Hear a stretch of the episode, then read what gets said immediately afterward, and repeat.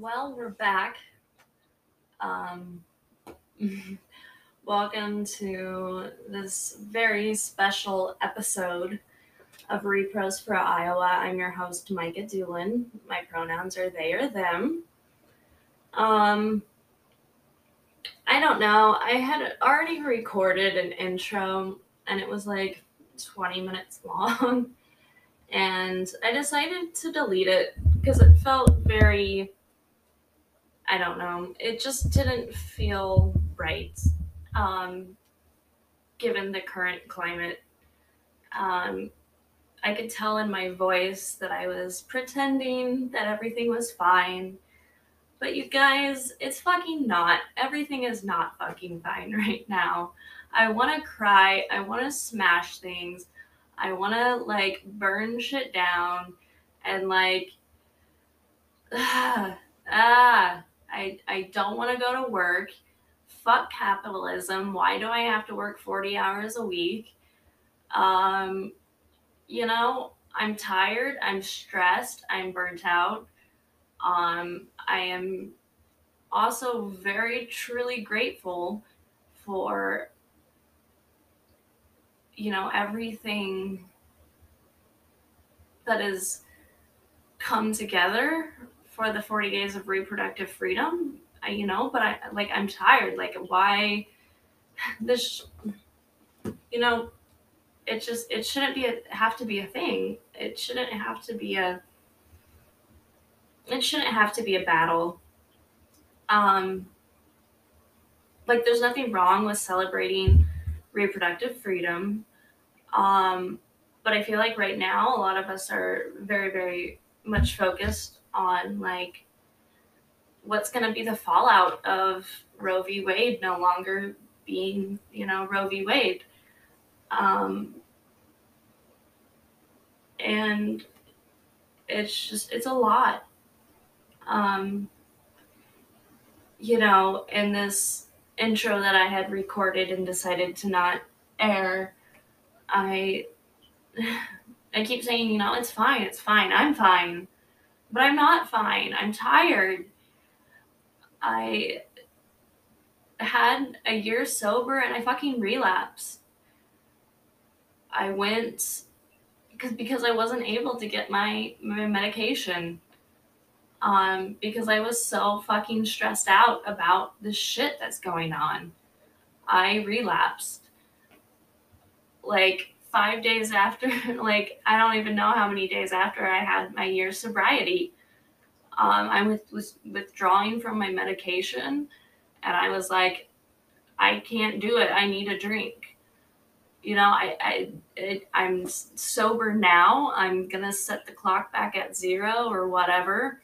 You know, I'm not even gonna count days anymore because you know, fuck it. I don't need to count days. But like this shit is hard, guys. This shit is it's terrifying. Um and it's putting a lot of stress on people. And like I love organizing and I love I love this work, but like it's gotten to a point where like I've been putting my mental health aside and I've been putting a lot of other things aside that I should not be putting aside, like going to get my Effexor that has really bad withdrawal symptoms. Um, I, you know, you know me, I just be like, oh, it's fine, but it's not fine. And you know, that's my fault. I should have better boundaries. Um, but you know who needs better boundaries than me is the fucking people telling us that we don't have a right to an abortion. Like,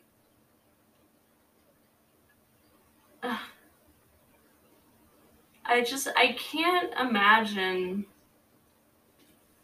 I just, I, I, I can't imagine like what this is, what's going on with in these states where like there's com- almost completely like near bans or full bans of abortion. Like in Missouri, it's like completely illegal. My cousin lives in Missouri. She's texted me all the stuff that's happened in Missouri, and I'm just sitting here like, what the fuck should I do to help Missourians?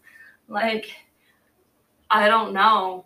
And then today at the coffee chat, um, at, at, our park for one of our events, you know, a, a, a person was telling me about, you know, her endometriosis and how if she gets pregnant, she can fucking die.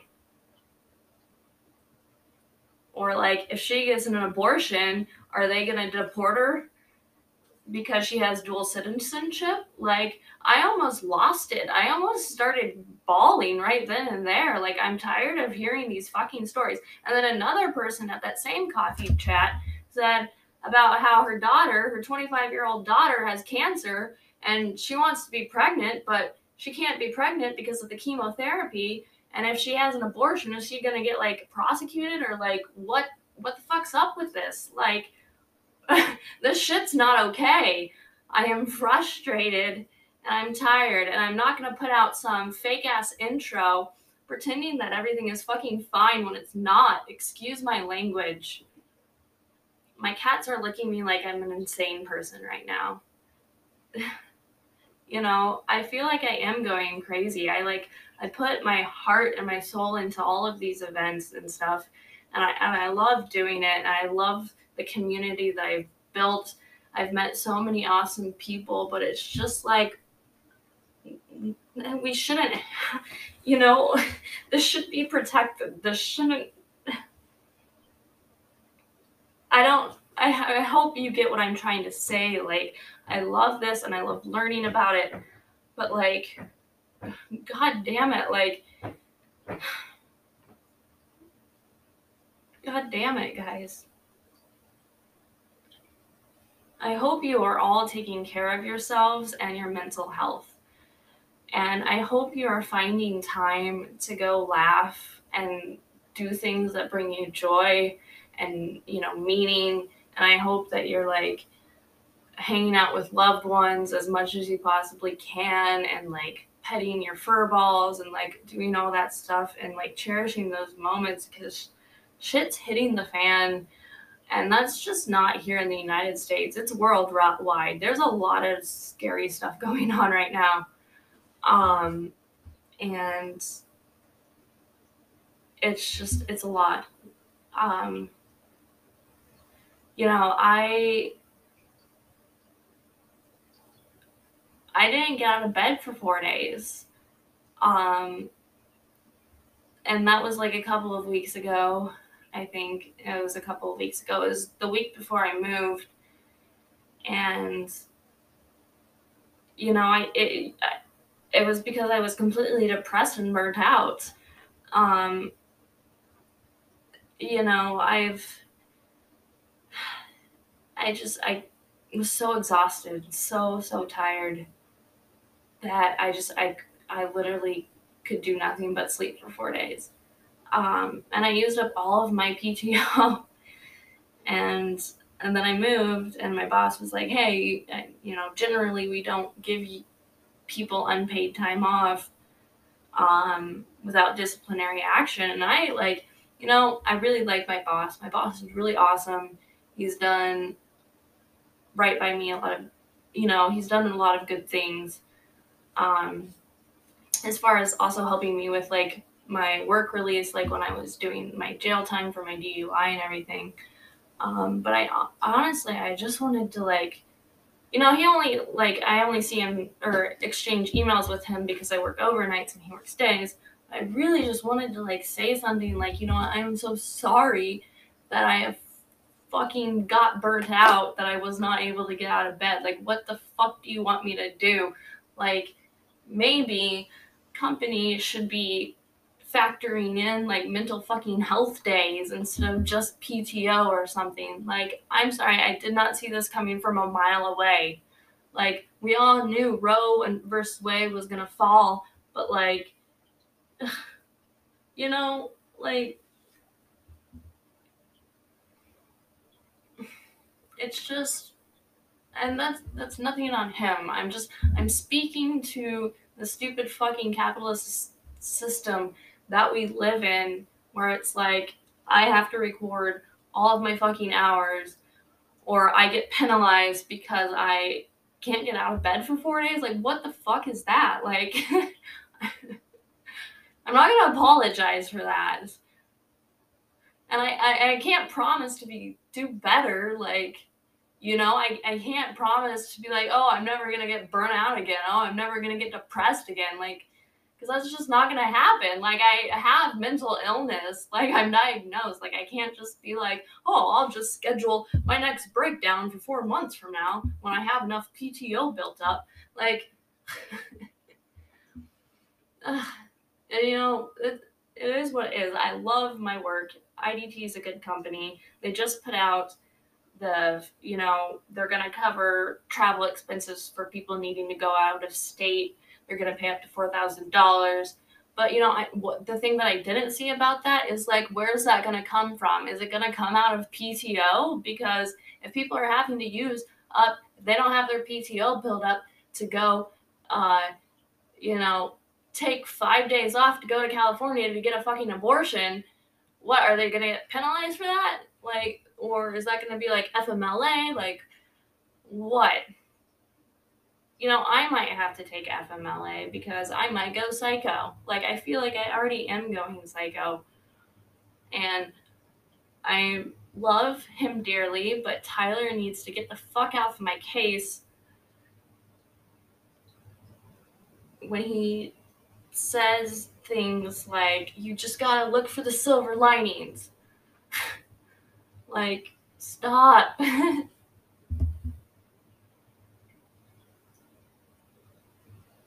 I'm tired and I'm angry. I'm just.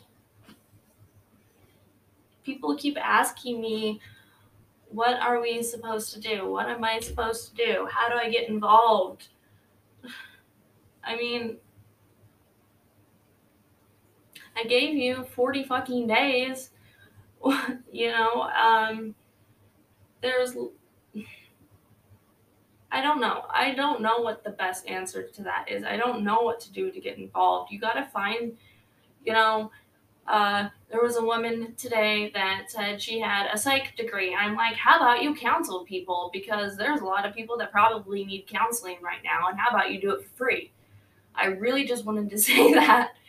Um, probably not like that, but you know, like, I feel like people are going to need that kind of support. And like, you have your doctors in psychology or social work or whatnot, you why don't you just do that instead of being like, you know what I mean? Like, because people are going to need like mental health resources.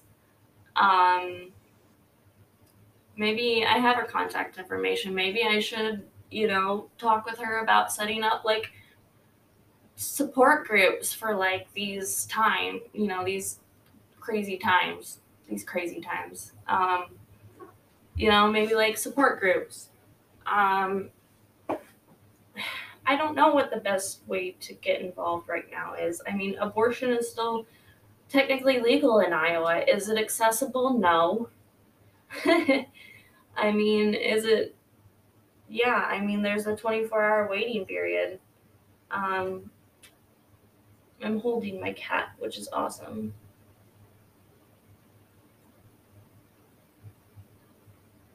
Um, Bojack's pro pro pro abortion. He just wanted to get up here and say that. Um, that's why he's sitting in my lap. Um, but I don't know what the best thing to do is.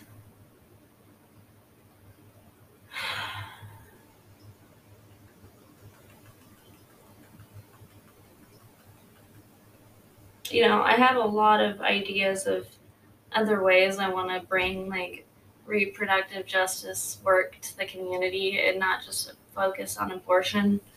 Um, I know abortion is kind of taken over our lives right now. Um, and I hope to get, ouch, sorry, I just hit my arm. but I, like, I, I lost my train of thought. I, I have a lot of ideas. Um, abortion is kind of taking over our lives right now, and for a good reason. Um, but like, I think since there's probably going to be a lot of, you know, people having to carry pregnancies to term, um, instead of just also offering abortion support, we should also be offering other types of community support, um, which is something that I'm going to have to to to, to come some stuff. Um, excuse me. I'm to have to. We're not just me. We everybody, each inside every every single one of you is to have to like start coming up with ways of how can we help the person that had an unplanned pregnancy and had to carry it to term. You know, like, can I go get them formula? Can I get them diapers? Can I offer offer to help them watch their kid or like maybe give them some money or you know something like that. Um, I I think that's where our what we're gonna have to start seeing um, instead of just being like, oh, we're just gonna have to provide abortion pills like on the side. You know what I mean? Um, because as much as I would love like for everybody to have access to abortion, I just don't, and that's never always been possible, or that's not always been possible. Um, and I, that's part of the the reproductive justice work is to um, you know make sure that you're also supportive in other ways and not just for abortion. Um, but that yeah, that's me. That's my my take on it. Um, also, by the way, um, I I noticed that like I've been saying like the reproductive justice movement like started in the 60s and 70s. Really, the the term and the the whole movement like was framed and coined like in 1994. But I say the 60s and 70s because that's like when the white feminist movement was kind of starting to push for like all of these things um, for like abortion rights specifically and just birth control um, and so then the women of color kind of started to focus on these other things um, but yes that is correct that it wasn't coined until 1994 but i just wanted to explain myself um, for why i said that um, I've said that before a few times. Um, but yeah, I just wanted to clarify. you know, people have been fighting for their right to bodily autonomy and safe and healthy environments and all sorts of stuff for a very long time. Um, I don't know. I'm my my therapist is worried about me. I'm worried about me.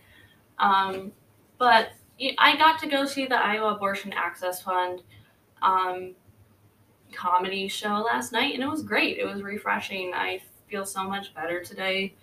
Um, I really do. I I feel good. I dyed my hair. I got a T-shirt made. I've got my car cleaned out for my trip to Des Moines tomorrow for the Planned Parenthood rally, and um, I've got to work on a PowerPoint presentation for teenagers about reproductive justice. Uh, so that's fun. I, I like making PowerPoint presentations. I haven't done one in so long. It's going to be great. Uh, I just hope they don't think I'm an idiot because I feel like I'm an idiot sometimes, just kind of wading through all this. Like, um, I don't, I don't know what I'm doing half the time. Um, I really don't.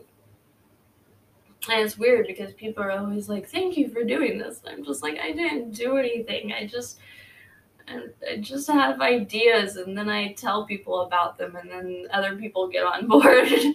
and I don't know. Am I a leader? I don't think I'm a leader. Maybe I am. I don't know.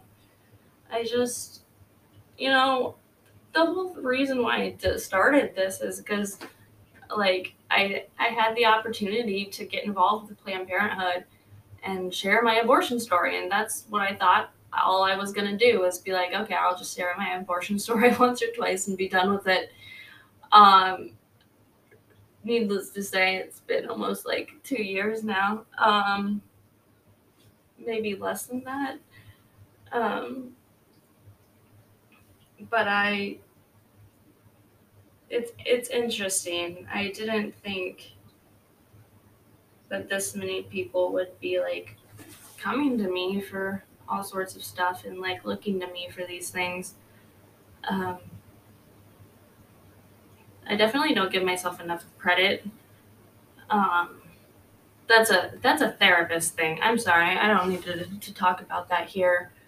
Um, but yeah, I I don't know.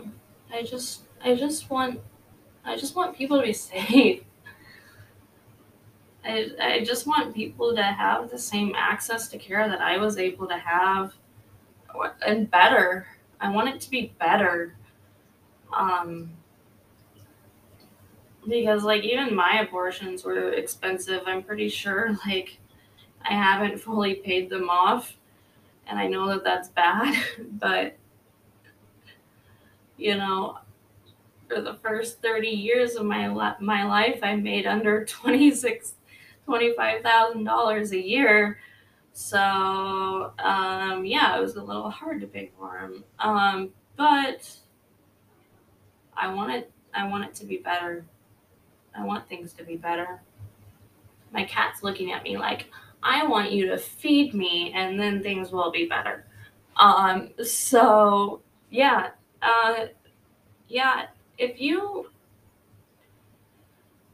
seriously, if there's anything that you need or want to talk about or anything with me, please just let me know. I'll I'll fucking give you my number. I'll respond. I mean, we need a lot of support during these times and I'm not very good about reaching out to people to like lean on. um, but and if you have like ideas of like things that we can do as a community, please let me know because I think that would be that would be just amazing. Um, I want to do all the ideas. There are no bad ideas. Um, except for when my cat tries to walk across the keyboard. That's a bad idea, cat. Mm. But that's it. Um, so my interview is a super special interview. I got to meet these two amazing women um, within the last couple of months. Um, and I've organized with them so far. And yeah, it's um, Lina Murillo and Natalie Fixmer Oraiz. But yeah, I got got to meet them and they're awesome. They're both they both work at the University of Iowa and they teach in the, the gender studies department and other other sorts of things. Um, and they're so smart and I could listen to them talk forever. I I want to just like go to the U just so I can be like I'm gonna take all of your classes, um, and learn so much from you. Um, actually, I would love that. I think that would be awesome. Um, but yeah, I am happy that they decided to do this episode with me. We were gonna do it the day that the Roe decision came out. Um, we had planned on it, but we weren't quite sure if the Roe decision was gonna happen. Um, but then it happened, and then we had a rally, uh, so we didn't do it. Um, but we've got to do it. We've gotten to do it this week. Um, and yeah, it's a longer interview, uh, but that's okay. Um, I'm not going to cut any of it out because I think it's all very important what they have to say. Um, they've also recently written an article for, is it the Des Moines Register? I think it's the Des Moines Register. Um, I will put a link in the show notes for that. Uh, uh, mostly talks about um, how Kim Reynolds sucks and how, you know, these, the fall of Roe v. Wade is really going to affect um, immigrants and BIPOC communities and all sorts of you know, marginalized groups.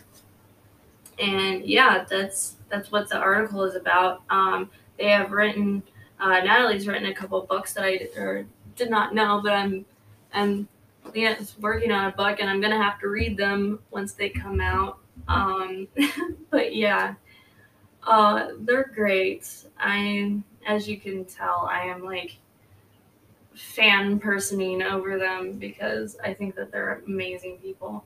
Um, and I want to be them when I grow up. Honestly, I want to be everybody who comes on my show. I just like, I just want to be you. You're so cool. Um, but yeah, that that's it. That's all I have to say. Sorry this intro was so long, but you know, I just I had stuff that I needed to say and um yeah, that this was my take two for that. So that's that's how it goes. That's that's how it rolls. Um I hope your guys' weekend goes well. I hope you can find something relaxing to do. Maybe go buy a nice Yankee candle and sniff it or something. Some like get some essential oils or take a bath or go for a nice walk or eat some like good food. Like I'm craving lasagna, so I might have to get some lasagna. Um, fun fact: lasagna is one of my favorite foods. Um, I don't know why. I just love it. Um, I need to to make a vegan lasagna. Um, uh, yeah, comfort food, man. Go get some. Anyways, here's the interview. Okay. Well, thank you for being here today. I really, really appreciate it. Um, I'm sorry that last time um, things happened. um, but yeah, uh, if you guys want to go ahead and introduce yourselves and your pronouns and yeah, tell us who you are. Do you want to go first? Okay. Um, well, thanks for having us, Micah. I'm really excited to be here. And my name is Natalie Fixmer Oraiz. I use she, her pronouns, and I'm an associate professor at the University of Iowa. I'm appointed in communication studies and gender, women's, and sexuality studies. And my work as a communication scholar is focused on the recent history of reproductive politics in the United States and specifically thinking about those politics in the Homeland Security state. Um, I'm also working on a book about queer family formation right now, which is very joyful. Awesome. Thank you, um, Micah, for having us on. My name is Lina Maria Murillo. Um, my pronouns are she, her, ella. And I am a historian. I teach at the University of Iowa. Um, I'm fortunate to teach alongside Natalie. And I am in gender, women, and sexuality studies history and Latina, Latino, Latinx studies as well. And currently, my my my first book is on the history of um, women's reproductive health and activism, and it's sort of intersections with um, population control movements um, in the U.S. Mexico borderlands in the 20th century. And then I'm also working on a book on abortion in the U.S. Mexico borderlands and and also the rise, the sort of third project is um, looking at the rise of, um, you know, white ethno-Christian nationalism and fears over um, what they've called white genocide or or um, what was coined in the 1970s as the birth dearth of white um, babies and how this overlaps with the sort of current issue that we're having right now with access to abortion and reproductive care and um, also like sexual assault and violence and trans care and, and all of those sort of things um, that center bodily autonomy amazing. I'm gonna have to get your guys' books when they come out so I can read. Years in the making. Years in the making. yes. Well, either way, let me know. I will push them on everybody I know. Have them read it. Go and buy your books. Um, so yeah, how did both of you get into doing what you do? If that's not too like loaded of a question. no, I think I mean I I'll just say I was really lucky um that you know I was I was searching for a topic. I, I got my PhD at the University of Texas at El Paso, so right on the US Mexico border. And I was interested originally in studying um, the femicides in Juarez. So um, Juarez is the sister city to El Paso, Texas. And, and starting in the 1990s, um, there was this sort of rise, I mean, a pretty precipitous rise in, um, in violence against women um, and specifically connected to like sweatshops and the, the the the increase in the creation of sweatshops in the border region. Um, and so when I got to El Paso in 2008, I was like, I'm really interested in studying this. And people are like, girl, it's too soon. They were like, this stuff is still happening. Like, you can't, it's too dangerous. One. And then, like, shortly after, there was like this huge narco war that erupted in, in Mexico and especially in the border region. It was really violent. Um, and they were like, that's not, it's not going to work. And so I was like, well, I really want, I came here to study the history of, of women. That was my, my interest. Um, and then Planned Parenthood shut down in El Paso um, for numerous reasons. And this was really before kind of formal attacks on the organization had started um, in Texas. And they donated all of their um, their papers, and so somebody over the years had kind of saved a lot of their stuff. So the organization in El Paso started in 1937, and so they had just boxes and boxes and boxes of of all of this stuff from advertising to like you know um, not not necessarily patient information um, that, that was private, but um, but a lot of other kind of really interesting information about what that organization was doing in El Paso, and it was really kind of focused on, and this is the crux of my work was, you know, trying to control the Mexican population in the region. Um, El Paso had envisioned itself as this like white city right on the US Mexico border as almost like this sort of protective shield from what they consider to be this onslaught of of non-white peoples. But at the same time they you know wealthy El Pasoans who are mostly Anglo who are mostly white relied on what they wrote about and said often was like the cheap labor that Mexicans offered them right? And so you know I could see this through the work of Planned Parenthood um, that they were like, we need these people because they are our um, nannies. There are um, they do all of our domestic labor. It's still to this very day that's a big thing to have a maid in El Paso.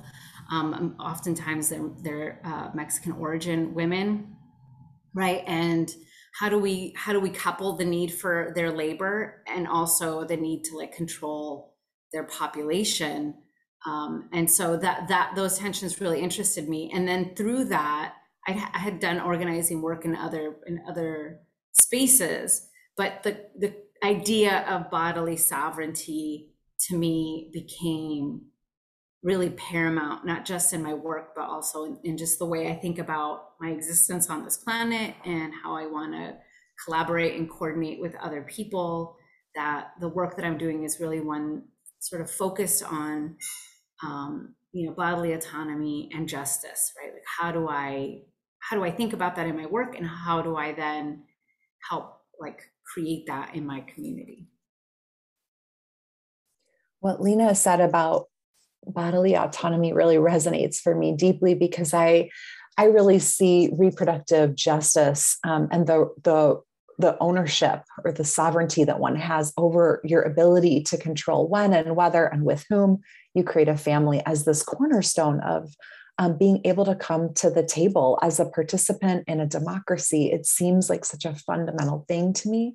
Um, and that for for whatever reason, that seems to be the thing that has animated my scholarship and my activism for my entire adult life. When I was in my early 20s, um, I was working for Planned Parenthood down in North Carolina, and I was a community organizer um, for the affiliate down there.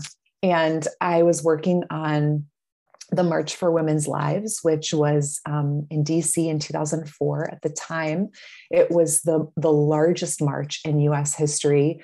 Uh, we counted 1.15 million people. And so prior to the march in 2017, right on the heels of um, Trump's inauguration. Prior to that moment, it, it, was the largest march in history, and we worked really hard as a broad coalition of organizations to bring as many people as we could to DC um, on that day in April. And this was kind of um, prior to, you know, a few months out from the 2004 election, um, where we were really hoping to to um, elect um, elect a different president. That didn't happen. But we were seeing assaults during the Bush administration on reproductive health and rights and dignity at every corner, at every turn. And so um, I was organizing for the march uh, statewide, and then I was doing a lot of local organizing on, on campuses and in communities to um, to try and push forward uh, some progressive um, legislation around access to EC in the ER, for example, for survivors of assault and um, various campaigns like that. We worked really hard to get EC over the counter, and it's it's you know that took years.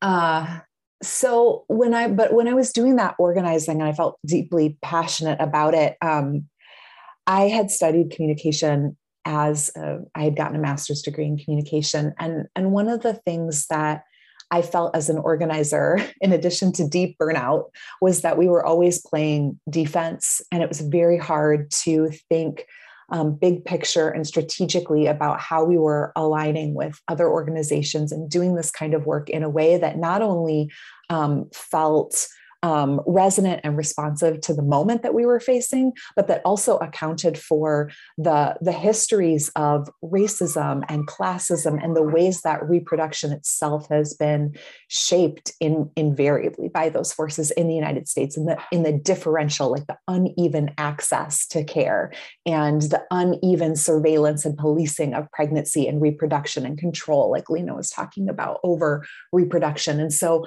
I, um, as a, as a as a person who'd studied communication, I was like, how do we, how do we use um, how do we creatively use language in ways that can address some of these harms and account for some of these harms? And how can we um, better imagine different ways of narrating motherhood um, and different ways of narrating um, parenting and family and justice? And so that really drove me back to um, my phd and um, I wrote a dissertation about the, you know that would eventually become my first book, which is out. It came out a couple um, a couple years ago. I'm happy to tell you about it. But um, anyway, I so so that um, that drove me to come back to teaching and to to research and um, and it it is the it's the through line. Reproductive justice is the, the through line of the work that I've done for years. Awesome. And yes, I will have to get the name of that so I can put it on my to to read list. I'm sorry about that, by the way. Um, oh, no, no, no. uh, but yeah, that's amazing. Thank you for sharing those stories. I like to, yeah, I I need to start asking more people about like how they get into like this sort of like line of work and like what it means to them. I think that's really important. Uh, so thank you for sharing that. Um, so yeah, I don't I don't know. I guess let's dive right into it. Um, you guys run the University of Iowa Re- Reproductive Justice Working Group. Um, do you want to tell me a little bit about that?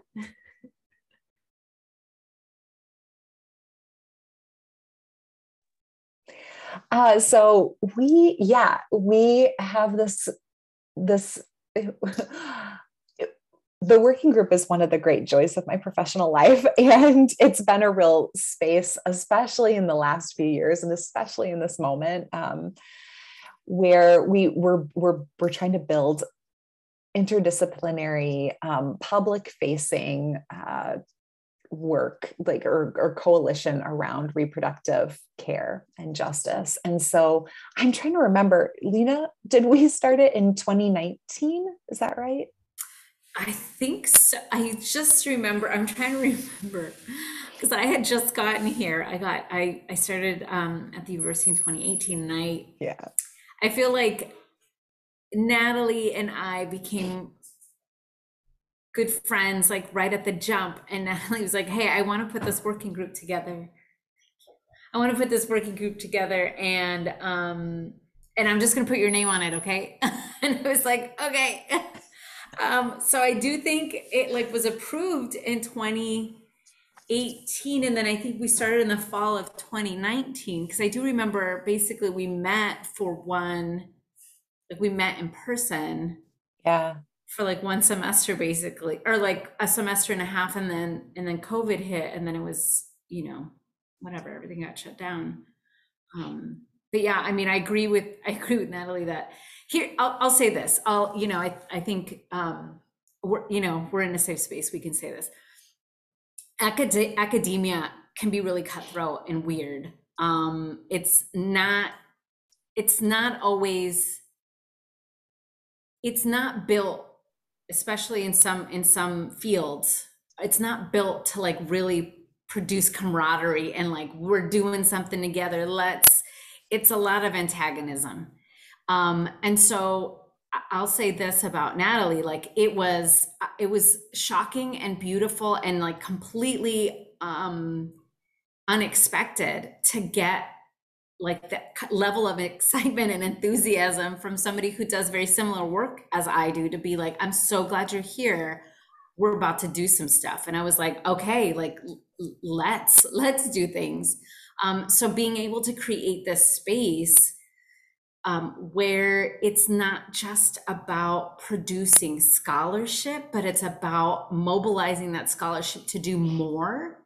That I think it's been like finding, a, you know, a kindred spirit with um, my work with Natalie. Like, it's just and it, it's like it just at the right time right like it's just happening at like the exact point at which it needs to happen right well we need that kind of co- collaboration and solidarity and so i think one of the things that i found that's like not specifically about um sort of reproductive justice but maybe it is um in our working group is that we're modeling i think for other colleagues um, in other departments because this group is so big.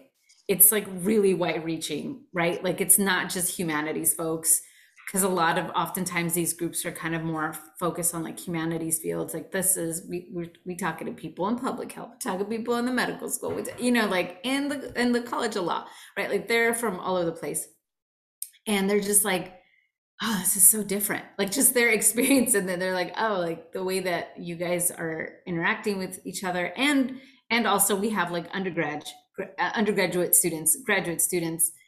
It's a hodgepodge of all of the people that are down for this, right? As well as local activists and, and local leaders, right?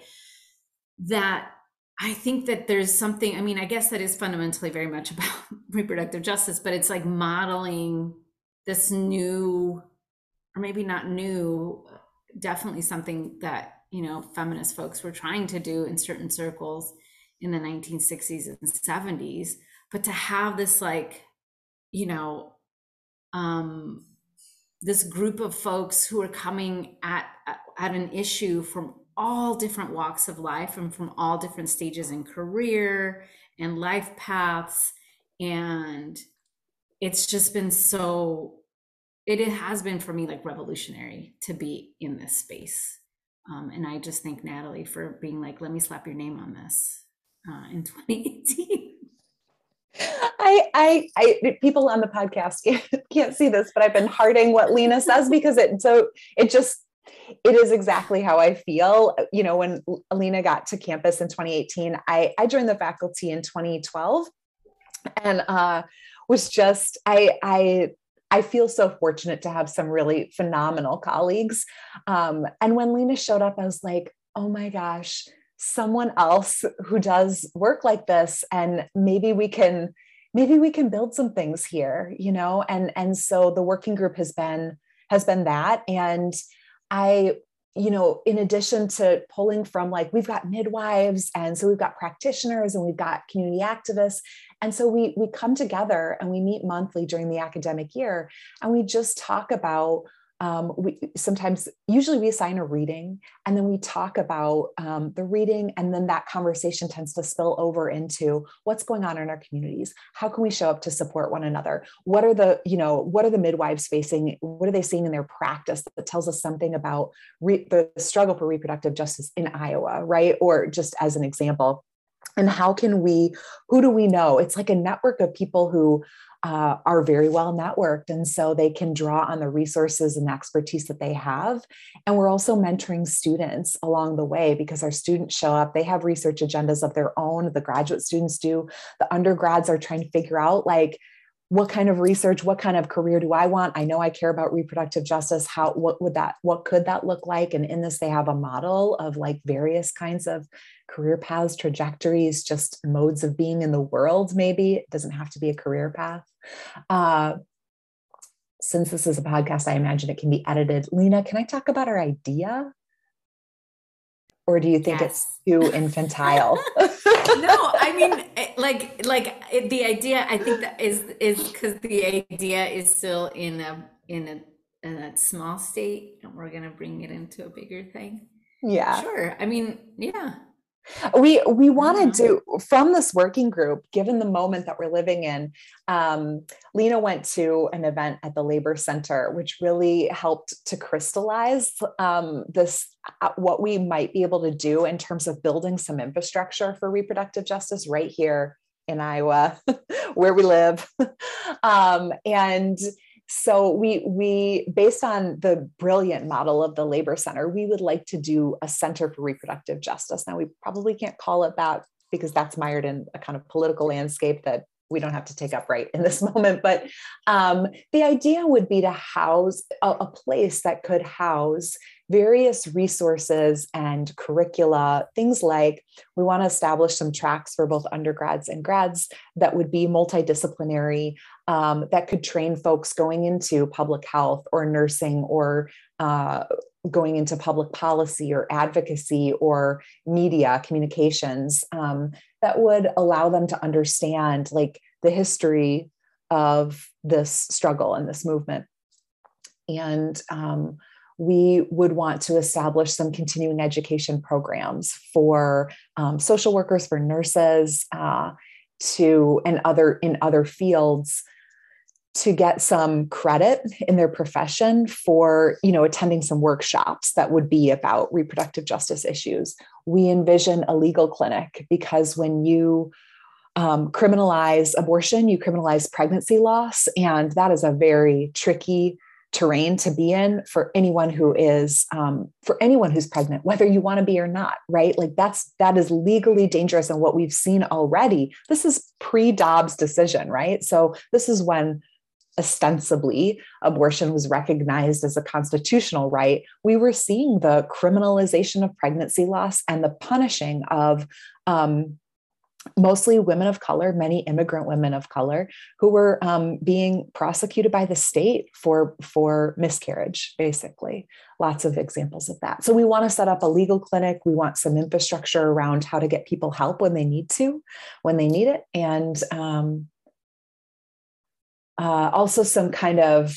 And we would want to draw Micah on our community of um, fearless organizers and leaders for this, but like do some like leadership training, right? And advocacy training and ad- activist training. So we don't we don't envision Lina and I running all of these things. We're just trying to figure out how to put people, how to bring people together around this issue and how to build power that's long term in Iowa. And I think to that part of like part of where this idea came from was um in the I don't know if it was like to cope with the depths of depression for the pandemic, but um, Natalie was um, got an offer to write a chapter in a book called um, Maternal Theory and Politics, and maybe I'm getting the title of that, of that book wrong. Um, but it's a it's a whopper of a book. It's like a I don't want to compare it to the Bible, but it's a it's a thick book. Um, and so they were running a new edition and they wanted to, um, they asked Natalie to, to write an article. And I was like, I think we should write it together. Let's do something. And I said, well, I think, you know, my my interest is um, definitely in the U.S. Mexico border region, but you know, as I live and um, sort of take root in the Midwest, I'm really fascinated by um, the idea that you know the Midwest is this sort of heartland area. This is where like the root of all American values sort of stem from this place, and by that I mean sort of white, a, a white values, um, and, and we can can unpack that further um, if you if you like. Um, but essentially, like it's a it's sort of like white Anglo-Saxon Protestant vision of what the United States is supposed to be and look like. Um, well, that's not the actual reality of what living in the Midwest is like. Um, you know, I'm, I'm originally from California, uh, lived for a long time in Texas. And so I was like, what the heck is going on in the Midwest, right? Like people on the coastal states certainly have lots of feelings about what goes on in the South and the Midwest. Um, and then when I moved here, I was like, okay, they're absolutely wrong. It's actually much more complicated landscape. One, there's a lot more people of color that live here that we're that, uh, and we're not allowed to imagine them here, right? Um, and a lot of this also comes from talks that I've had with another colleague who's in the history department, Ashley Howard, who's writing a book about um, about revolts and and rebellions um, in in the Black community in the Midwest. She's studying various cities. Um, her book should be out in the next year or so. Um, and so she's really thinking about, you know, how is it that all of these rebellions, right? And so if we think about Black Lives Matter, and we think about like, you know, George Floyd in Minneapolis, if we think, right, if we think about um, St. Louis with Michael Brown, right? Like if we think about these places, they're like anomalies and they're like you know there's like an incision made around them and they're they're not in the midwest. They're some they're in some other place but that's not the midwest. Well no it is the midwest right? Like no those those are cities in the midwest. Um and what i found in a place like iowa um, is that its demographics are, are changing. Um, even though it, it still continues to be um, an overwhelmingly white state, right? Something like 85% of its population is white.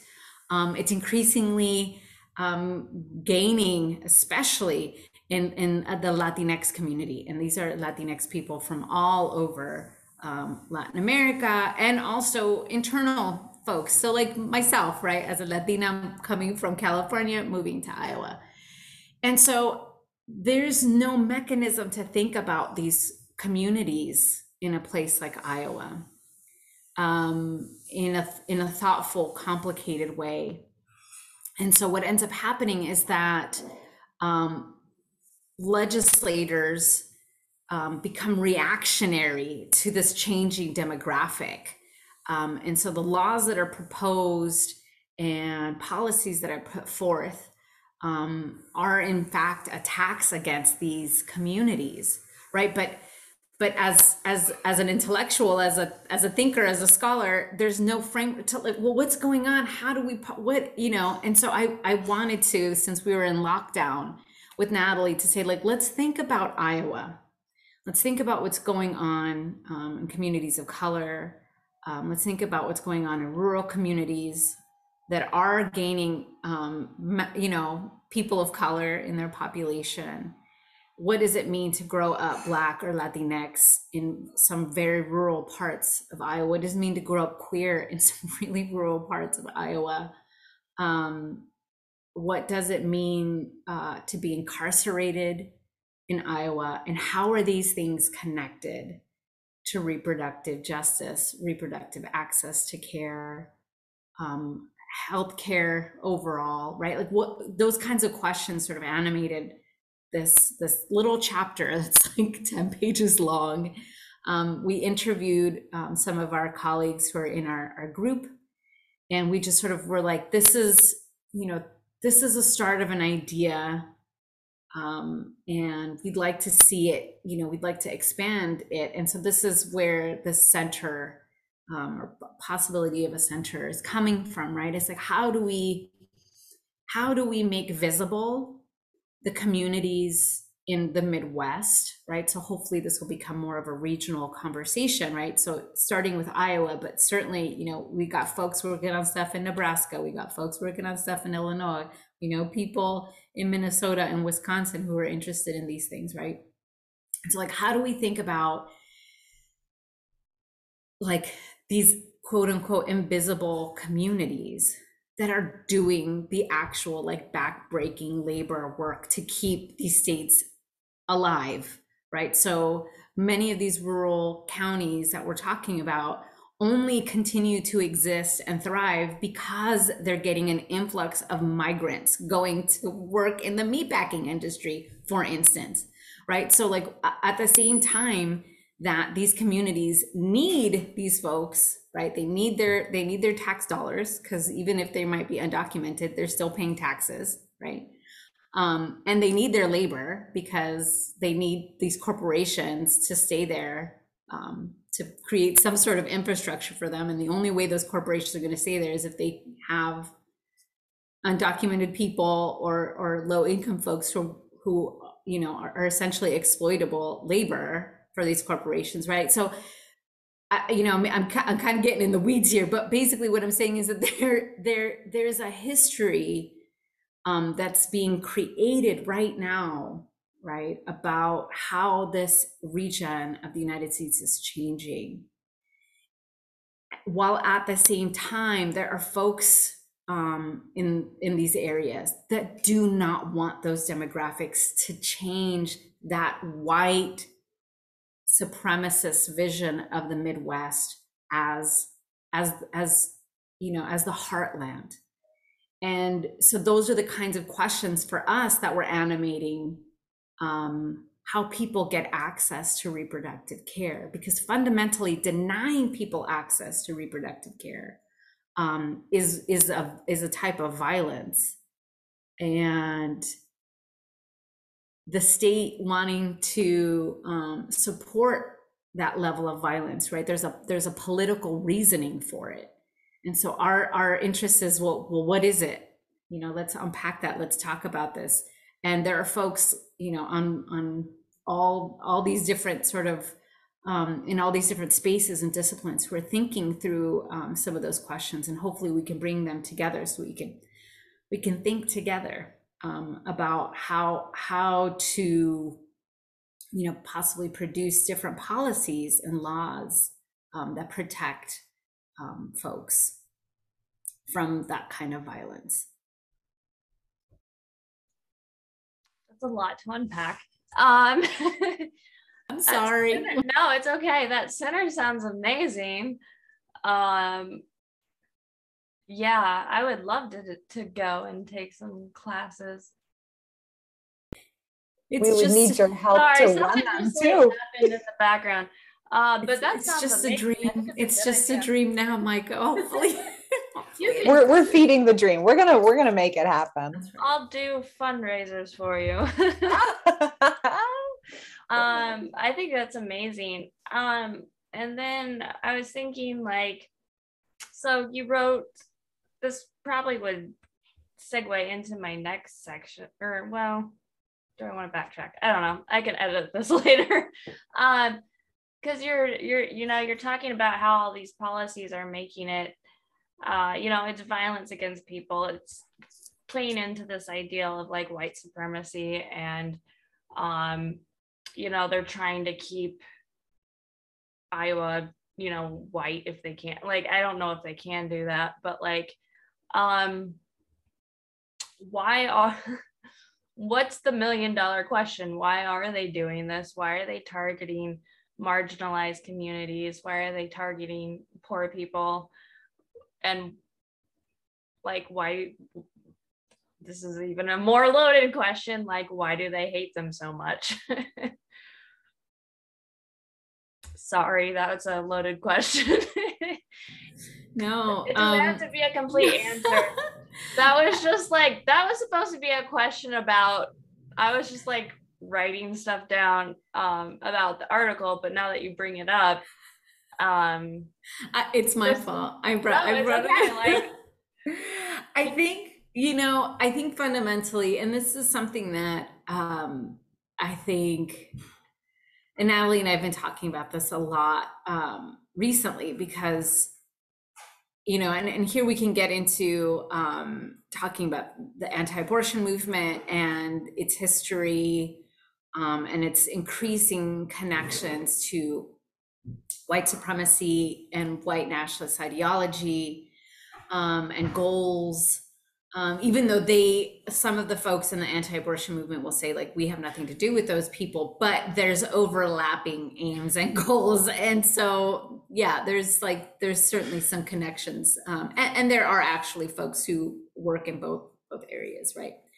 Um, and so yeah, it's a loaded question because it's a complicated one, and I don't want to um, boil down um, what they're doing um, in in simplistic terms because it's it's it's actually quite complicated. And you know, I've spent my last whatever of my life, maybe too long, um, mired in and and sort of marinating in some of these ideas and they come from all over the place right so oftentimes they are religious in nature um, and other times they say that they're not but they but they seek to kind of affirm you know christian extreme christian visions of um of, of, of patriarchy. Um and so this sort of very hierarchical vision that men are at the very top. And when the, when i say men they what they mean is biological male you know you know assigned male at birth and like they are they cling to to that right? Um and and everyone else is below. And uh, and the, the that hierarchy also if it if they if that person can be white or or white leaning and insisting on a connection to whiteness they'll take it right? Because if we look at some of these white nationalist groups um some of the leadership is not white right? Um like the proud boys right? The uh that, that guy is uh, Tarrio. He's he's cuban. And and um it looks like he's afro i mean from his pictures and his phenotype he's likely afro-cuban right? So so the idea of race is co- like the, it, they're complicated people. This is a complicated mishmash of groups. Um but one of the things that i've been really thinking about and listening to um their words i find you know listening to them speak and give give interviews and stuff really fascinating. Um is that uh, you know when they do invoke religion which is often um it becomes difficult to argue with them because they're not being they're not being reasonable or rational. They're they're using religion right? They're like jesus says or my the bible says. And um they will make that they will interpret that in any way that they see fit to um, advance this vision of a world that is ordered in the way that I stated earlier, right? That there's it's a patriarchal order, and that patriarchal order um, is the order that will bring them to them in their mind closer to God, right? Um, and is is is working under sort of this God's rubric for how we exist on this planet. Um, and so it becomes really hard to negotiate and talk and you know how do you argue? I've, I've i've had students in my class I'm like how do i argue with jesus?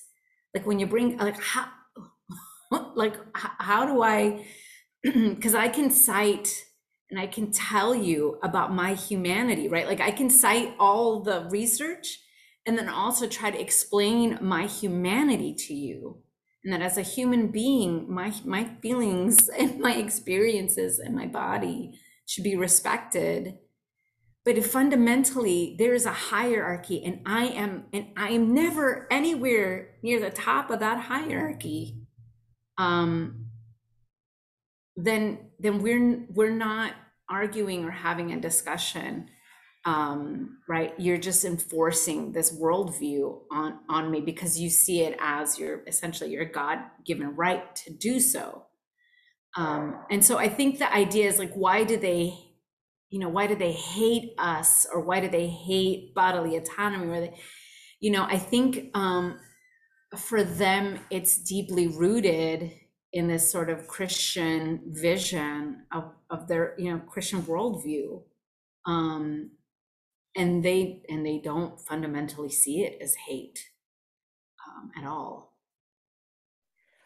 Um I agree. And I think I, I'll add a couple things, which is um, one of the side note, one of the things I hope to do at our center is to to build like some interfaith clergy council kinds of things, like some faith, like some repro justice faith leadership.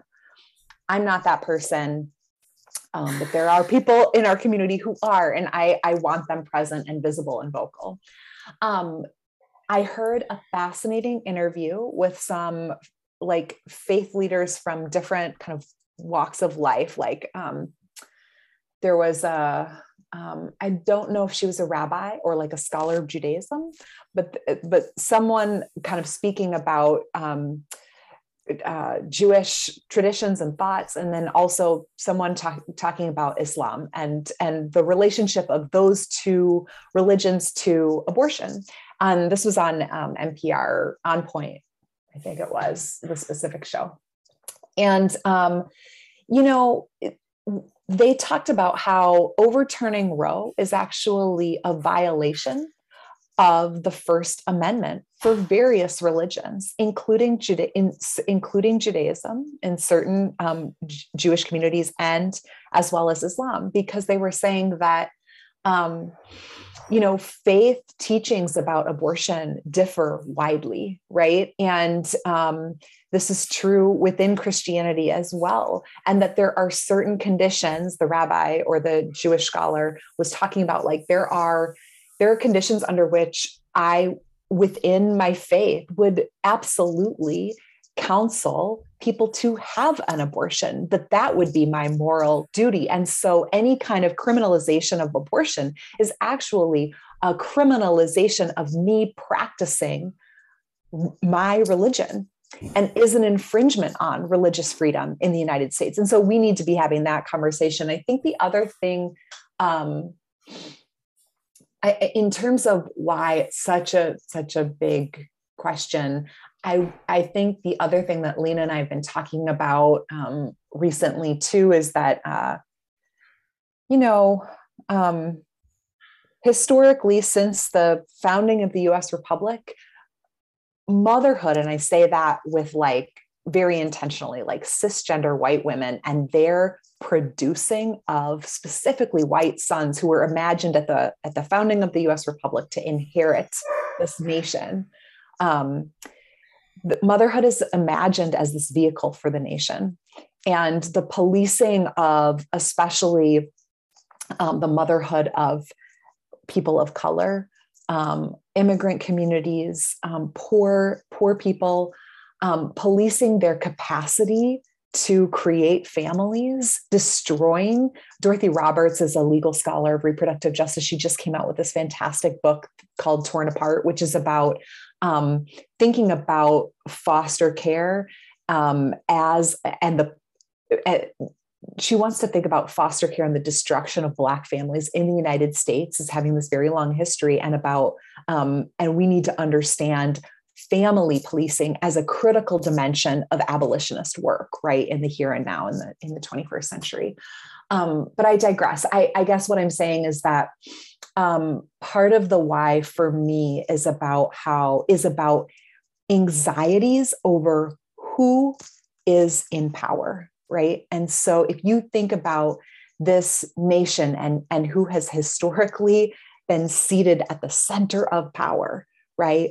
Uh, cisgender white wealthy land owning men um, y- you you know control over who is reproducing under what conditions to to what ends all of that is is is critical right? Because actually when you think about the numbers they they don't they don't um, exceed the rest of us right? But they hold disproportionate amounts of power when you look at congress um, when you look at this supreme court um, when you look across the real seats of power um, and and being able to you know steve king said it a few years ago right like about you know I, I, don't remember the exact quote. I think I jettisoned it from my mind. He's he said some bonkers stuff, but I mean, he, his thing was basically. I mean, he said so much, so many things, um, so many anti-immigrant things, but um, fundamentally, he made a, a statement about, you know, what where would we be if it weren't for rape and incest?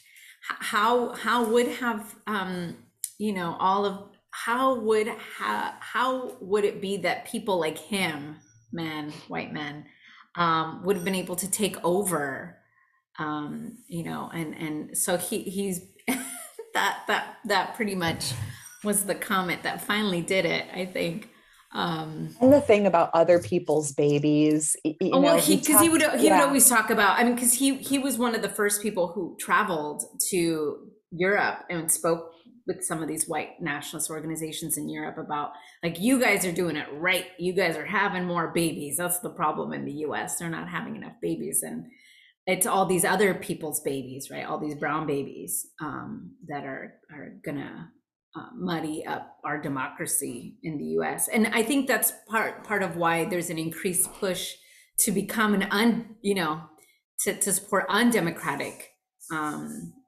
modes of govern governance because they're like we're we're outnumbered and so now yeah. democracy like isn't doesn't isn't going to work for white supremacy yeah um so we're just going to go have to go full undemocratic but one of the things that i that i you know that i wanted to say and because this is so hard right? Like there you know I, i'm always amazed by my colleagues um, my historian colleagues who've been working writing about the writing and thinking about like the extreme right and extreme conservatives because it's we, we need to know like what they're thinking and doing so that when these moments happen we're not like what happened? Uh, you know because it is as natalie was stating earlier it is like we have to sit and, and meditate on the fact that you know an overwhelming number of people in the united states every time they do a poll right sometimes it's 65% sometimes it's 70% sometimes it's higher support some kind of access to abortion, right? So, how is it that those numbers have not really changed? You know, in the last 50 years, it's remained the same. How is it that this very small, and might I add, people had considered them very fringe group, how were they able to push through this massive change, right? And I was listening this morning to another podcast um, on uh, the Daily, the New York Times Daily, where they were interviewing one of the sort of main architects, uh, a lawyer, anti-abortion, pro-life lawyer, um, who just he sat and meditated for a really long time on um, on uh, on how the NAACP was able to end segregation. And so he was like, they did it incrementally. He's like, so I like studied what the NAACP did. Um, and then he was like, that's what we were going to do with Roe. So he was, young, he was like a young lawyer and when you know when in 1973 and he it, it, that was their strategy. It's like we're going to go slow we're just going to chip. And if that doesn't work that's okay. We going back right? There was never a time where they gave up. He was like i didn't i never i just would say okay that that angle didn't work so i'm going to try we're going to try this angle and this angle. And he he like not only and he's also meddling in some other shenanigans which is what the stuff that i always find fascinating because um, he was one of the main litigants in the um, Citizens United case that essentially exploded like all this dark money into politics, right? So these folks are doing all kinds of nefarious things, but um, but, but his intention on on abortion was very like I'm going to go, we're going to go step by step. We're to, we're going to write model legislation, right? So some of these politicians don't even have to think about stuff. They're just ha- like, look what we already wrote you the policy. You can include exceptions for incest or rape, or you don't have to. It's up to you. You know, like where it's like a pick and choose for these things. And but ultimately, his goal is, and, and the way he kept saying it over and over, over and over again, that the United States was built on a Judeo Christian model, which I always find funny when they say it that way, but Judeo Christian model that all life is sacred. All life is sacred.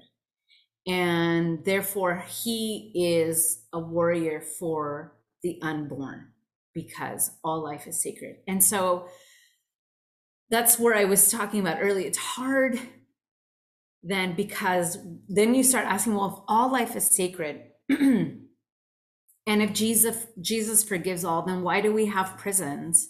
why are people allowed to carry assault rifles where you can literally end hundreds of people's lives with a pull of one trigger right? Like why is it that we don't have universal health care why is it that we don't have um, universal child care why is it that we don't have um, you know why why don't we why don't we end um, uh, I'm like bl- blocking on like all the things that we could make it so that that vision that all life is sacred is actually realized.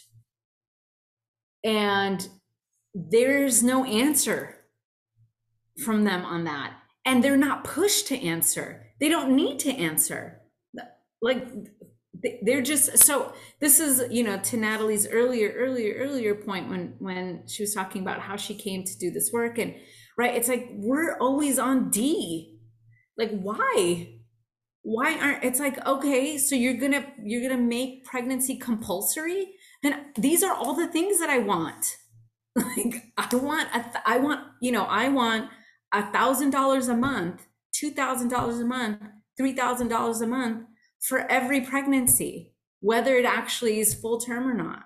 I like, I, I just, I'm like, why isn't, why aren't we holding these people to task for the violence that they're doing, even though they're calling it the, you know, the support and the protection of precious life? It's like, you don't hold life precious once it's out of the womb. What are we doing? They they're just allowed to uh, this is the thing that i'm confused by. Like they're allowed to do these things and make these radical changes.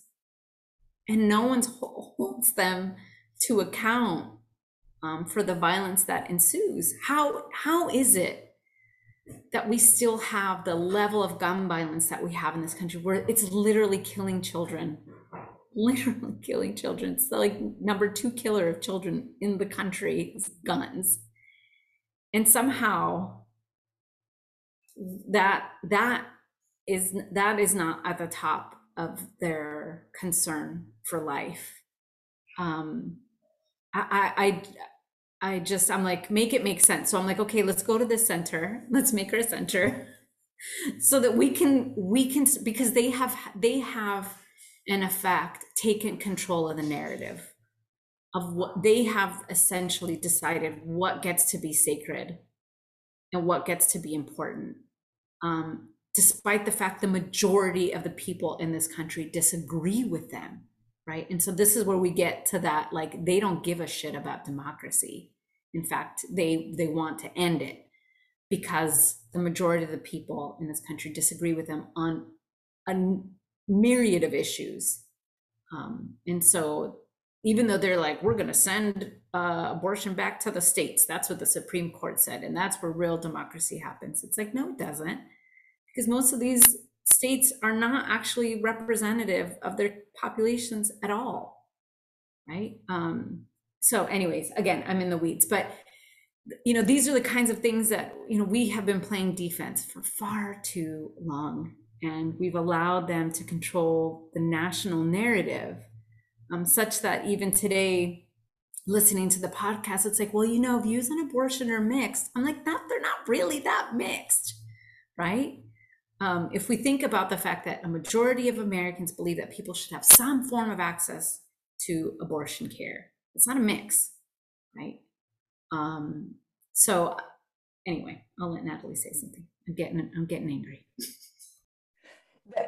Get angry. All good points. I, there was um I can, I'm going to look it up and send it to you later. There was this, it was a couple years ago, but there was a legislator, a state legislator down in South Carolina who proposed a bill um, of state responsibilities if the state is going to force people to carry a pregnancy to term.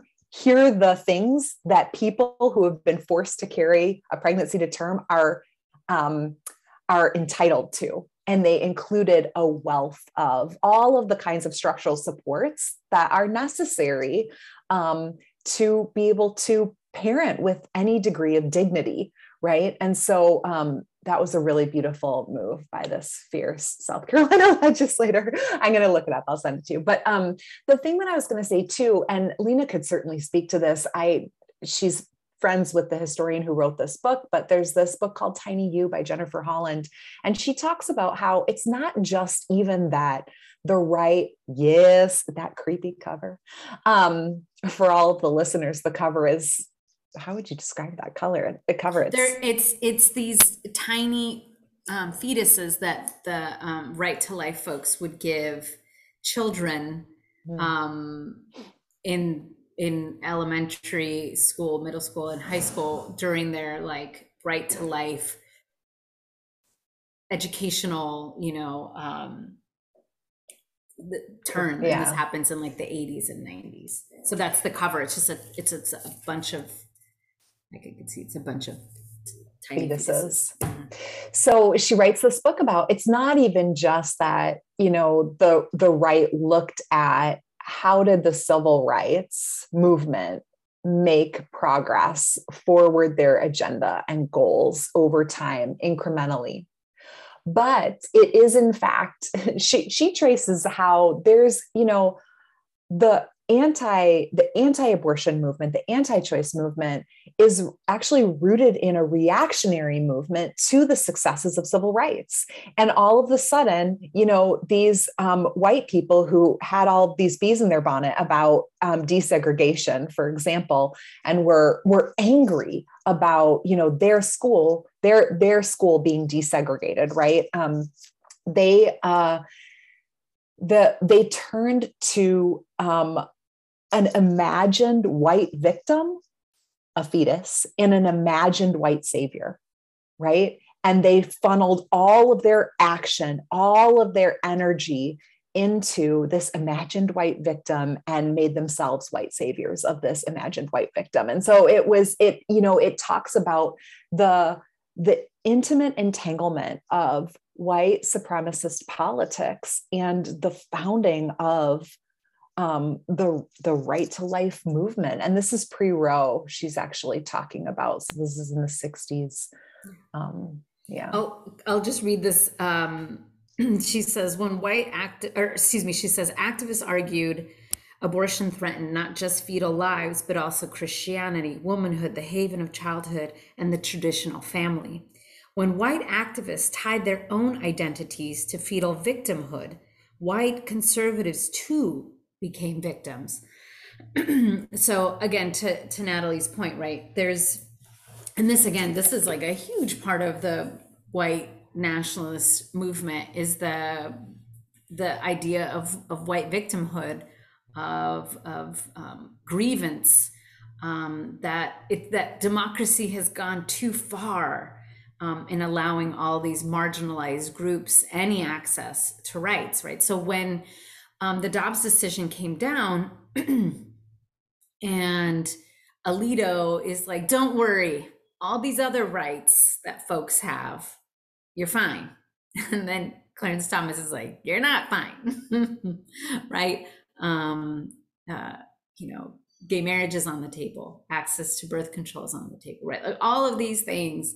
And so it's it's it's that idea, right? That that democracy has gone too far um, in allowing all these marginal groups that threaten the traditional family, that threaten this vision of, of Christianity, of, of, of, of white Christianity, um, that that that is a danger, that that is a threat, right? As as Natalie was saying, an imagined threat, but a threat, imaginary or not, right, um, is a dangerous kind of ideology, an idea to perpetuate, um, especially because a lot of these folks who believe these things, as I was stating earlier, are armed to the teeth. Um, and if, and I don't like to do it often because it does give me nightmares, but you know, going through the social media of some of these folks who are perpetuating these ideas, um, they are they are geared up um, for um, for for violence, um, and uh, you know, it, it kind of takes my breath away, right? I think that we've seen moments of it um, in the 1980s and 90s and early 2000s, right, with the bombing of clinics and the assassination of abortion doctors. Um, this that this is we've created even in in post Roe right? A lot of people are like oh maybe they'll calm down. No to them it's like they're just getting started. They just got affirmation from the highest court in the land that their vision is is is the right one right? So um i think that the level of um, hostility um, is is being ratcheted up, even if it's this imaginary imagined hostility. Um, and so I, I I do it. It makes me very nervous um, for what what is to come.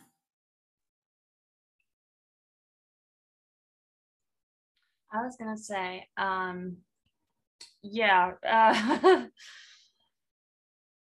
what what do you think instead of playing the defensive for uh for us always playing the defensive what do you how do you think we turn that into um action into an offensive um yeah i don't that's not the right question the right way i have to frame that question sorry my brains and my cat's being a little bugger but um yeah what do you think is the best way to start like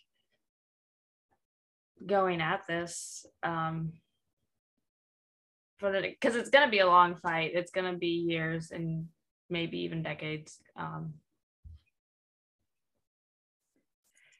yeah i um that's the million dollar question right i think um i ask a lot of them i'm sorry No, it's good. Million dollar question podcast. I think, you know, the loss of Roe is profound. It is going to hurt the people who are already hurting the most. And um, so I don't want to downplay that in any way.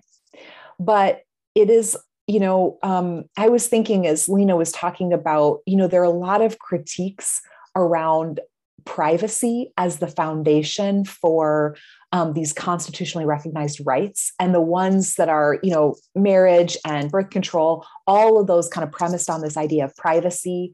Um, for me um, someone who studies like sur- the surveillance state it's also true that like in general as a culture we have um, in many ways just the our sense of privacy and our right to it has been kind of eviscerated over time. Living in a homeland security state that's a whole different conversation but there so there are lots of ways that you can critique privacy as this premise. Privacy privacy is also not in any way shape or form like justice right? So it's not um to put it in like legal terms like it's not a positive right it's a negative right. It's like freedom from intrusion on as opposed to um, the right to a set of um, you know resources and access. So you know privacy has its problems Roe had its problems its loss is devastating. And now we have um, now we have an opportunity to think differently about how to move forward in a way that can hopefully capture um, uh, capture a broader kind of social justice agenda. And um, all of the credit here goes to the um, the Black feminists, the women of color feminists in the United States who have created a framework of reproductive justice starting in the 90s, naming that, um, articulating that as um, a much, instead of thinking about reproductive choice, but thinking about reproductive justice and understanding um, reproductive health issues is deeply tethered to all of these other social justice issues. And so there's, there's, I guess what I'm saying is there's a there's a framework, um, and and because we have had um, legalized abortion for the last 49 years, um, we have networks that are above the ground. We have broad, as Lina was saying, like support in the United States for abortion care and legal, safe and legal abortion. So we have some advantages um, that we will have to simply recognize and build on and expand. We need broad coalitions. We need each other. Um, I don't know. I'm sure Lina has way more to add. I'll, I'll stop there. Um, yeah, that is the the million dollar question, and I think um, it's our job as um, as academics to make those ideas, excuse me, clear um, and, and make connections for folks clear uh, that this is um, a fundamental loss of our human rights. And one of the things that I see that might be dangerous um, within our own movement um, is a fracturing over how big a tent we create, right? Um, to be inclusive of other folks who are also being denied access to care, right? Um, as I, I wrote somewhere, and I've seen other people mention too, right? When we talk about gender affirming care, um, reproductive care is gender affirming care, right? Um, and so we need to think about um, how we talk about trans folks, non-binary folks, disabled folks in in this um, larger conversation on reproductive justice. Um, historically, uh, and, and and and other and communities of color, um, historically, right? Um, communities of color have been fighting for access to have children. Um, the history of sterilization uh, runs deep in the United States um, and has been uh, meted out as punishment um, to, to Black women, to Latinas, to Indigenous women, right? Um, and so we need to take a moment. I think this, this is the thing, right? Like, it's hard because you want to work fast, but you also want to have a moment to think. And i think we haven't had we haven't been offered that and that that's the problem with these anti folks. They're like they don't care. They're just they're like everyone in the tent! And we're all going towards this goal and they're all full speed ahead. And they're like we might we might tinker with stuff in the tent but our tent is going to be as big as as we can make it um and and and sometimes we don't do that we're like i'm not getting in the tent with that person and it's like oh, I have feelings. It's like, I know, but right now we need to make this a big ass tent. Um, and you can have those discussions and those things, but right now we, everybody needs to be, everyone who is under attack by this like ethno white nationalist state needs to be in the tent, right? Moving towards this goal of, of bodily autonomy, human rights, and justice.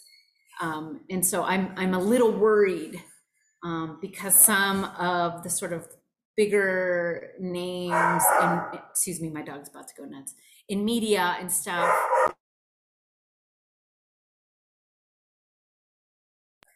In media, um,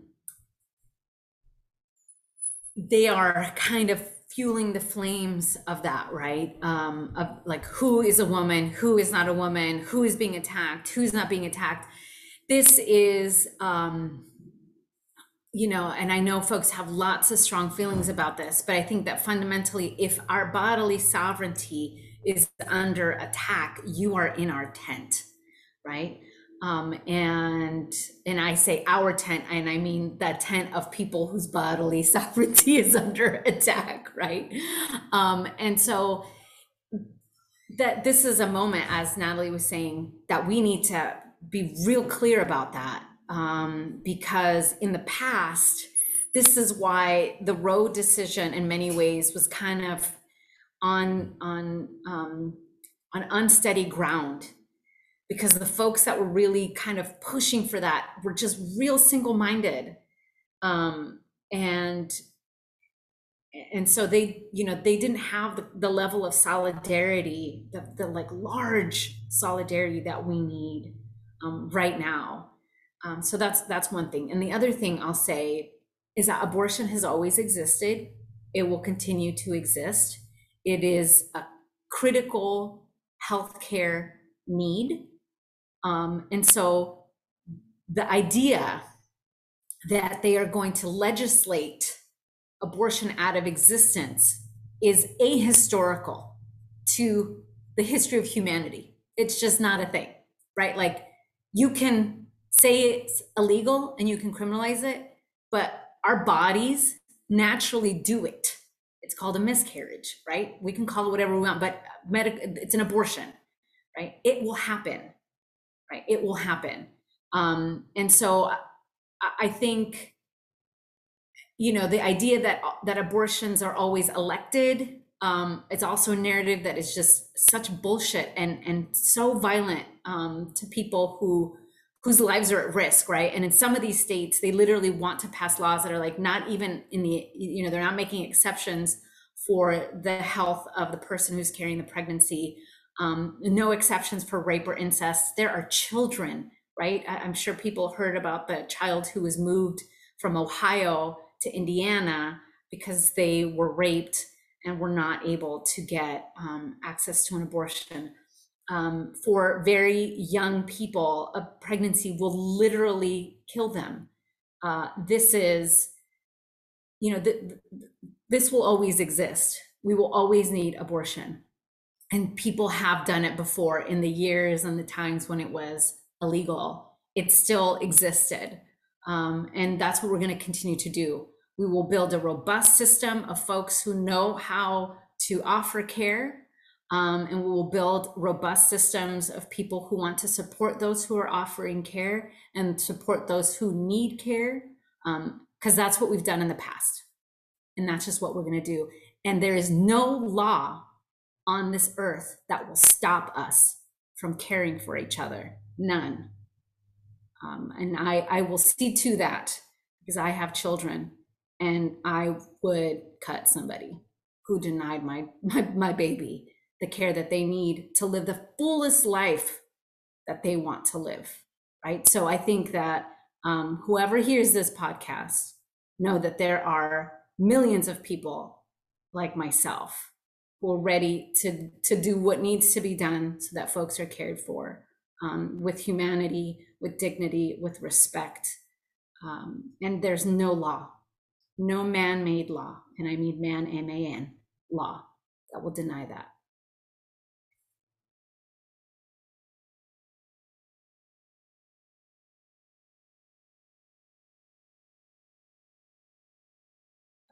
Sorry.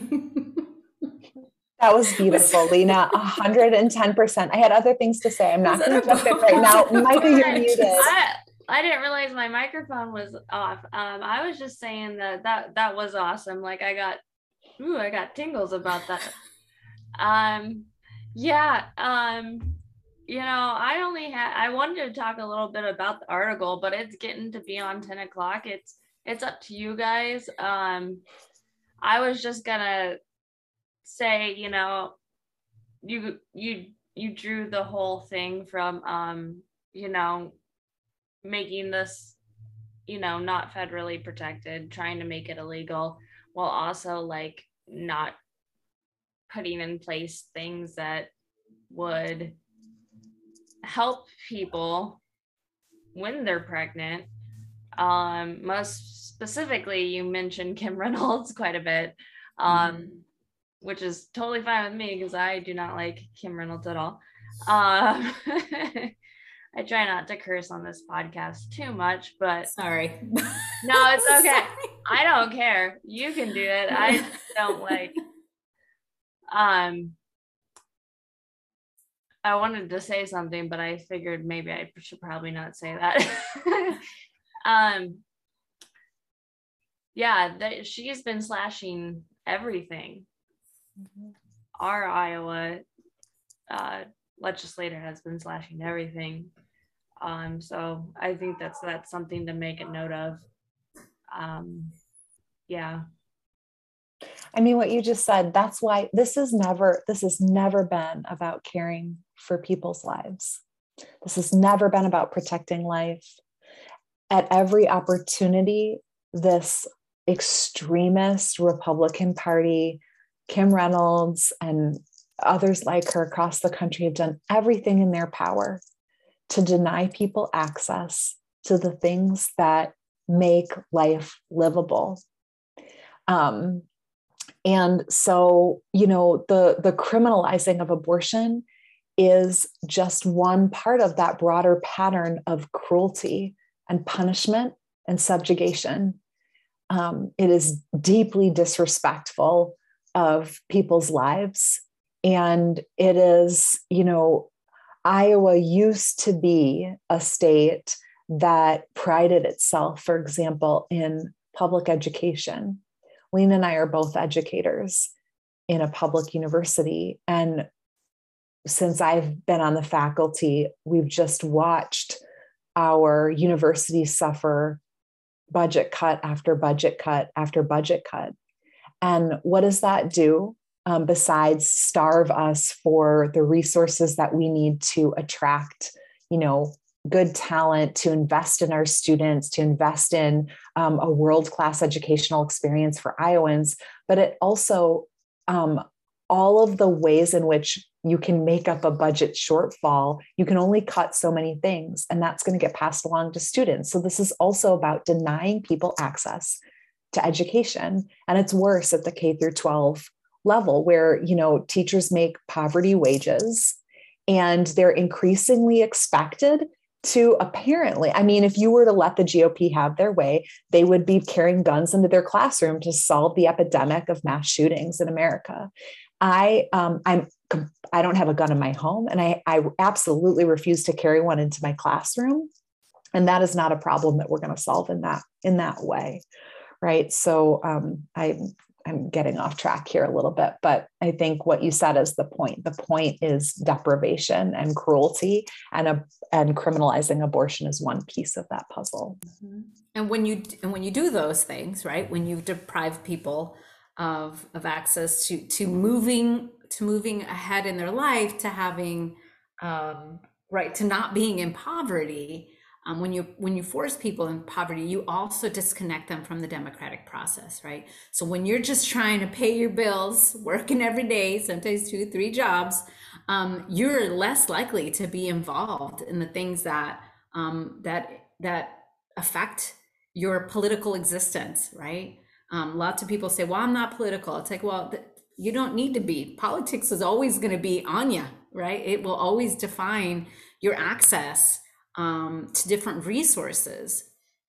And so pushing people further into poverty and then gaslighting them and telling them it's their fault um, helps, right? The sort of the the the the ripping apart, the destruction of being in a, in a democratic um, country, and and so all of these things sort of work in concert. They they work together right? So that the people at the very top are the ones that have time, money, and resources to engage in the so called politics. And then they say, look, but this is what everybody wants. We had people vote and everybody voted. It's like, well, if you look at the numbers of people who vote, overwhelmingly, right? It's older folks, right? Um, the demographics skew mostly white, right? Because these are the people that can that can, right? They refuse to make uh, um, they refuse to make voting, you know, a national holiday. These days that where everyone has a day off and everyone can go and vote. If if anything, right, at the same time that they're passing these laws to continue to impoverish people, they're also passing laws to make it harder for people to engage in the democratic process, right? So they are they are at this very moment, and that's the the Supreme Court case that's coming up in the fall that people are like really freaking out about. Um, is is a is a further erosion of our, our rights to the vote.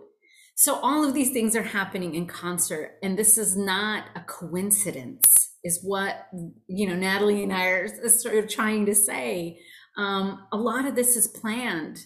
They have in different spaces, um, conservative conservative groups have been working towards um, the very present we're existing in, and it's really hard for folks to have nuanced understanding of of what's occurring um, when they are working three four jobs. And I say this as somebody who before they moved to Iowa had literally like five jobs just so I could live in the Bay Area with my family right? Um, so I, I think the, the idea of forcing people into poverty is part of the plan.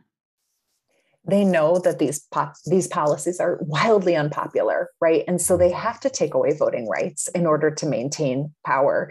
Um, and I was going to say something else about that, but I don't remember. I'll, I'll come back to. It. Anyway, I I have to go in like a minute. just yeah, no, that's totally fine. Um, and Natalie and I could talk about this all day. It's not because we're not like into it. We're into it. I just have a meeting at 10.